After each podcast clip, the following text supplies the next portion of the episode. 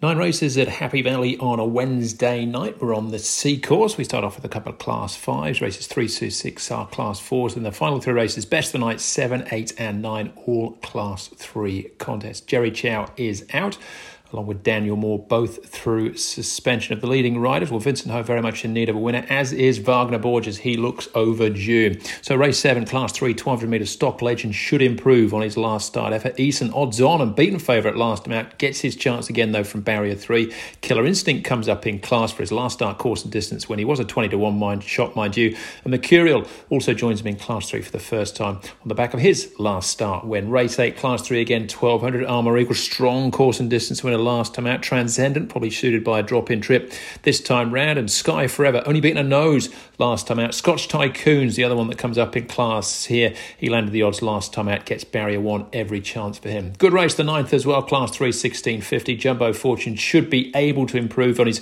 second start where he finished fourth last time out. Up in trip, looks like it'll be ideal. Sunshine Warrior was fourth when we tipped him last time out behind Red Majesty, who probably gets his own way in front once more. We go race seven, number four though. Eason should be able to control things from the front. Race eight, number nine, Scotch Tycoon.